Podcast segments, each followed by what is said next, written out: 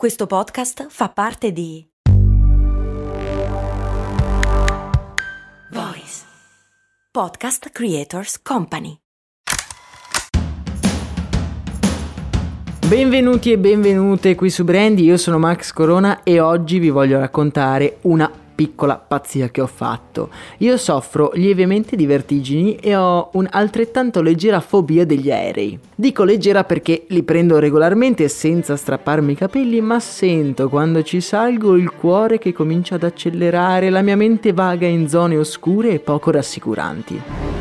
Qualche giorno fa un mio amico mi ha detto Max io domenica vado a buttarmi con il paracadute perché non vieni con me? Io senza pensarci troppo ho detto ma sì perché no? Realizzando solo dopo l'immane boiata che avevo fatto. Ho rimuginato per giorni se fosse una buona idea. Perché salire su un aereo traballante a 4000 metri di altezza e buttarsi giù in caduta libera? Alla fine ho vinto le mie paure e l'ho fatto e mi sono trovato sul bordo di un monomotore con il portellone completamente aperto e con sotto di me soli i campi e le spiagge del Lazio. Una volta che sei lì con le gambe a penzoloni non puoi fare altro che buttarti. Mi sono lasciato andare e in meno di due secondi stavo volando con la mente libera dalla paura. Una bella esperienza che però non rifarò mai più. E quando tornavo a casa mi sono domandato come saranno andati i primi lanci con il paracadute? Chi avrà inventato questo aggeggio e cosa avrà pensato prima di buttarsi sapendo che forse non avrebbe potuto raccontarlo a nessuno. La prima descrizione di uno strumento in grado di attutire le cadute è molto simile a un paracadute moderno e degli anni immediatamente successivi al 1470. Il disegno, di autore anonimo ma di provenienza italiana, è conservato alla British Library di Londra e mostra un uomo appeso ad un piccolo paracadute di forma conica. Pochi anni dopo, il pensiero di potersi buttare da qualsiasi altezza stuzzica uno dei più importanti pensatori ed inventori della storia, Leonardo Leonardo da Vinci che nel 1485 disegna e progetta il primo paracadute. Non ci sono però prove che ne testimoniano l'utilizzo.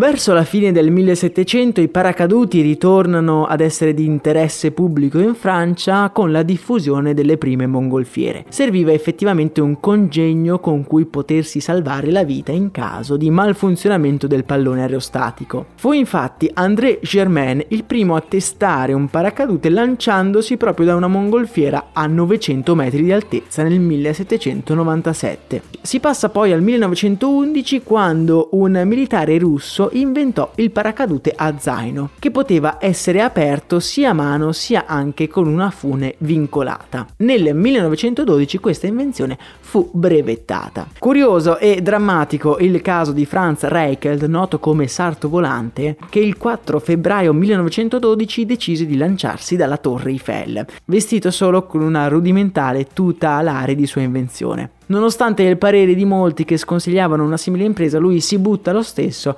finendo per schiantarsi a terra.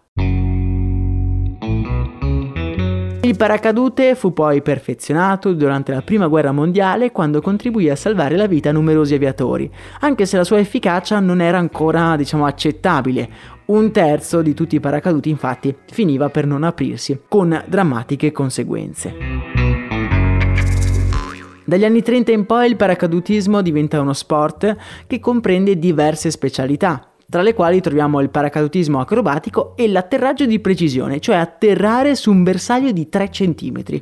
Questo è quello che ho trovato nel sito dell'esercito, però effettivamente 3 cm mi sembrano davvero pochi. Se qualcuno è esperto di paracadutismo mi scriva nel canale Telegram perché mi sembra alquanto strano.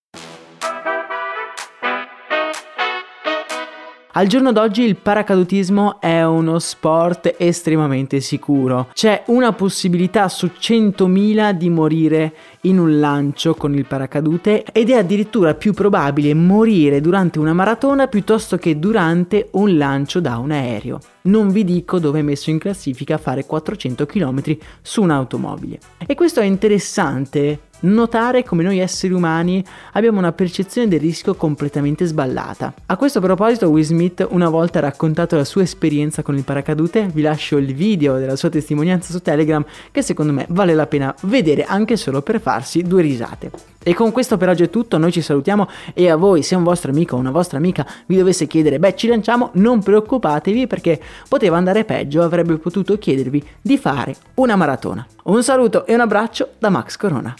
Thank